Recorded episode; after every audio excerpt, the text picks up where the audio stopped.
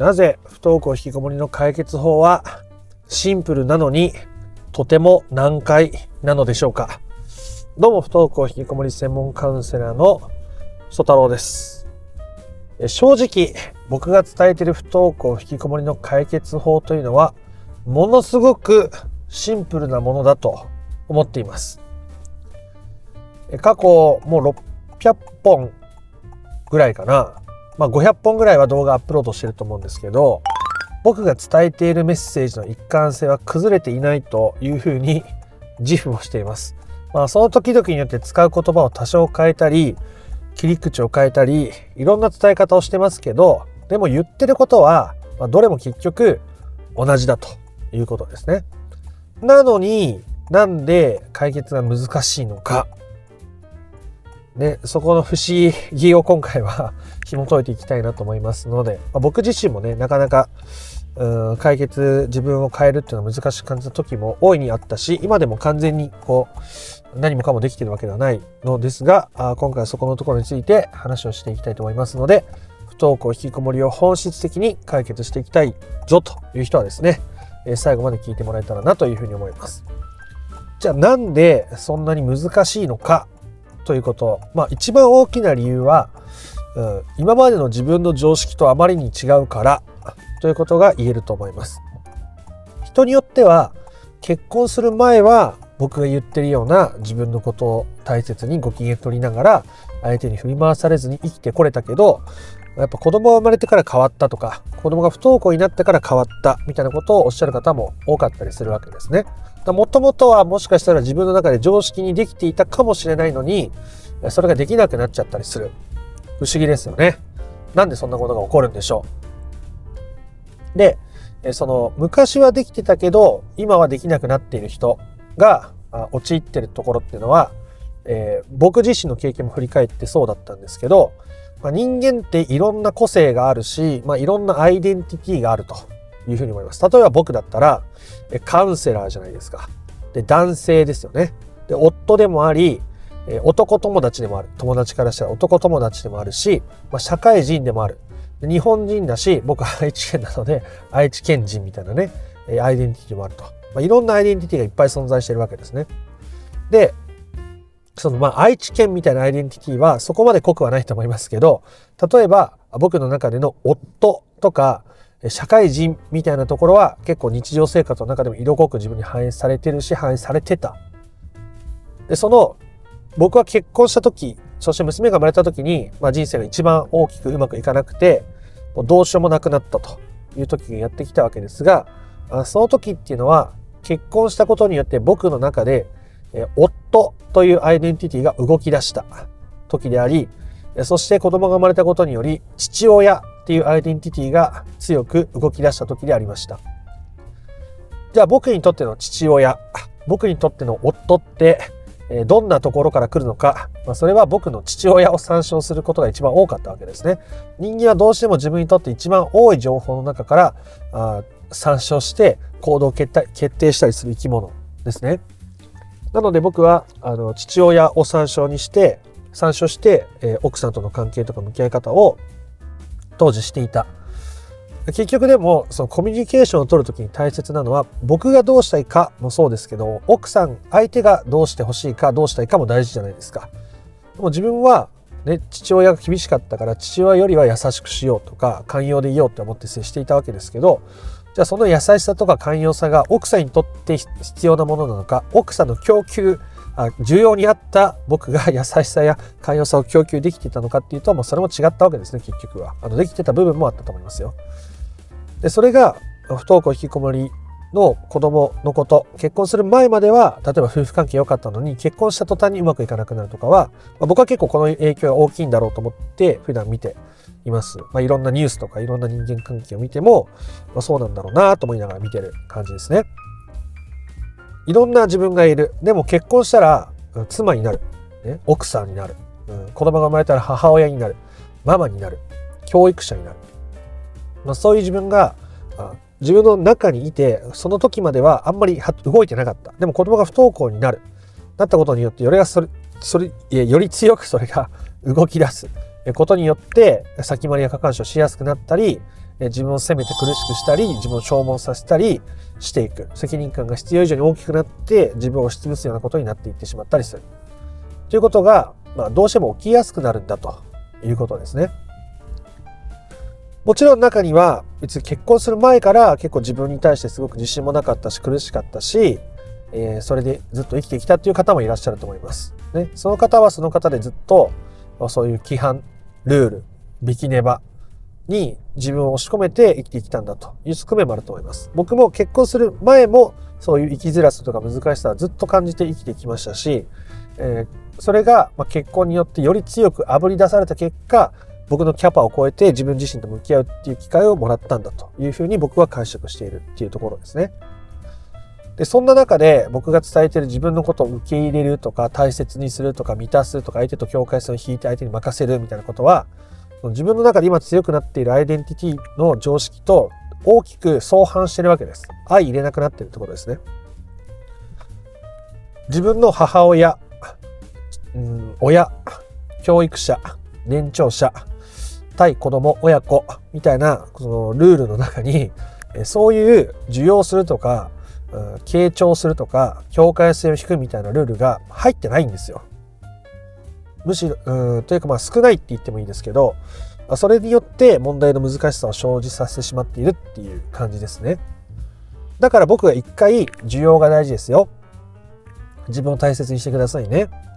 じゃあ境界線引けるといいですね。ね。その時頭ではわかる。うん。あ、そっか、子供にそうやって任せることによって子供は自分で考えて行動する。ね、それがどんな結果であれ、えー、ね、尊重することが大事なんだ。あ、そっか、わかった。現実子供が動かない。ね、何かしてあげた方がいいかもしれない。うん、声かけた方がいいかもしれない。進路先の高校いっぱい調べて提案した方がいいかもしれない。うん、で、自分のこうたくさんある、こうね、心の中にある、頭に中にある親、母親、としてのこうアイデンティティが強く稼働することによって、また問題難しくなっていくわけですね。僕が一回言って、あ、そっか、わかった、じゃあそうしようってならないわけですよ。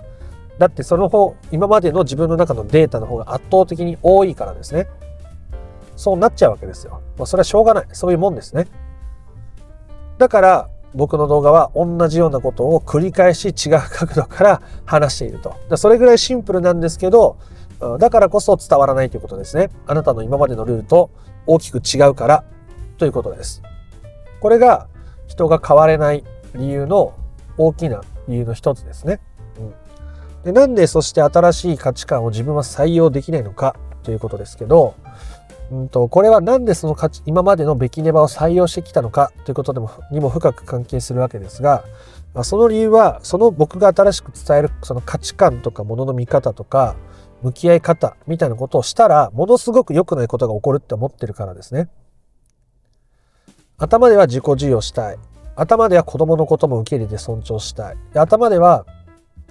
えっ、ー、と、子供との間に境界線を引いて自立したい。ね、頭では思ってる。でもそんなことしたら、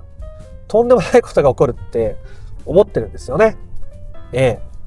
これはその人が意識的に思っていなかったとしても、まあ、話してたら、まあ、大体わかるところですね。うん。だって僕は同じようなことしか言ってないんですもん。何百本って動画出してても、結局同じようなことしか言ってない。ね。で、あ、あ、そうそう、こういうことって頭でわかる。でも、腹に落とせてるのと、頭で分かってるだけとは、全然違うじゃないですか。あ全然違う。でなんか、えっ、ー、と、こういう、ね、なんか公式、算数のとか数学の公式がある。あ、数学ってこういう公式あるんだな。うんうんうん。分かった。じゃあ、練習問題解いてみましょう。ね、公式を使って実践練習してみましょう。うんうんうん。解けない。あれ？公式分かってたはずなのに解けない。なんでだろう。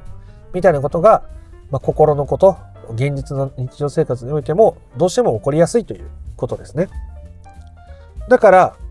ね、この解決に近づく中で、クライアントさんが言ったりするのは、まあ、日常はもう自己需要するチャンスだらけだと。ね、自分が何を需要していなかったことかについて気づいて受容するチャンスがもう山のように転がっているというようなことをおっしゃる方もいらっしゃるわけですね。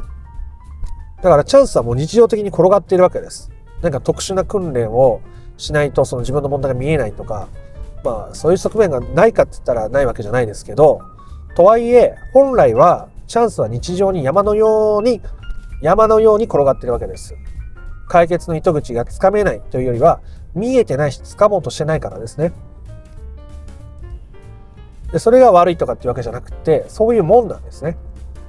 だから頭で分かってもやらないし、やれないし、分からなくなっちゃうんです。分からないように自分でしているという側面もあるわけですね。僕はカウンセリングをしてて、クライアントさんに質問を投げかけます。ね。でもその質問に対して答えが返ってこないこともあります。例えば、例えばですよ、これはあの分かりやすく例え話で言いますけど、昨日の晩ご飯何食べましたか？って僕が質問したとするじゃないですか。で僕は昨日の晩ご飯のメニューを聞きたいわけですよね、ここの質問の趣旨としては。でもそのクライアントさんは、あ、昨日は仕事が終わるのがちょっと遅くて、で、それからスーパーに買い出しに行って、そしたら、そのスーパーで、あの、ある人と出会って、で、そこで話してたら、ちょっと子供のことを思い出して落ち込んで、でそれから家に帰って、うんと、家の家事とかもいろいろあって、みたいな話をしだす。うん。で、それが悪いわけじゃないんですよ。悪いわけじゃない。と自分の中で整理しながら話してたりとか、あの、そういう部分も含めて話を聞いてほしいってなっていることも大いにあると思うので、別に僕はそれをこう悪いことだとも全然思ってないし、そういうふうに話が展開したとしても、なるべくこう話をゆっくり聞かせていただくってことを心がけているわけですけど、それがね、問題の核心に迫るような部分でもよく起こるんですよね。例えば旦那さんとの関係とか、その子供の内心とか親御さん自身の内心、心の内に迫るような質問を投げかけた時にも、そこをこうぴょっと逃げる。これって無意識に起きてるわけですよ。なんでそんな自分の内心に迫るようなことを無意識に人は避けるのか？ということですが、そこに気づいちゃうと、すごい大きな感情の揺さぶりが起こるかもしれないし、気づいちゃうと、まあ、今までの人生がひっくり返るようなことが起きてしまうかもしれないから、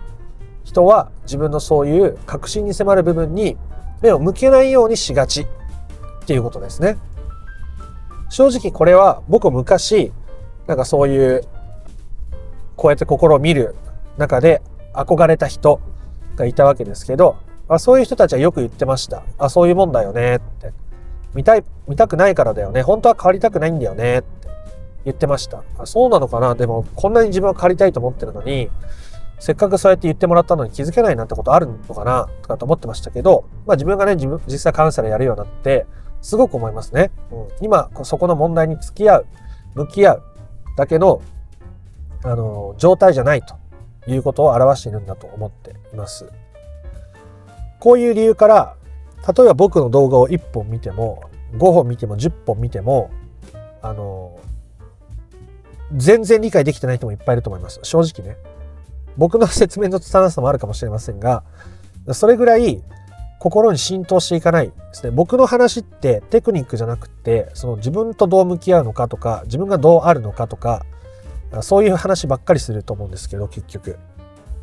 で、僕はそこがないと本質的な解決なんて満たせないと思ってるし、そこがなくて、うーん、本当の解決は本当に本当にないと思っているから、そこばっかり言うんですけど、だからこそ伝わらないんですよね。だって子供にこういう声かけしてください。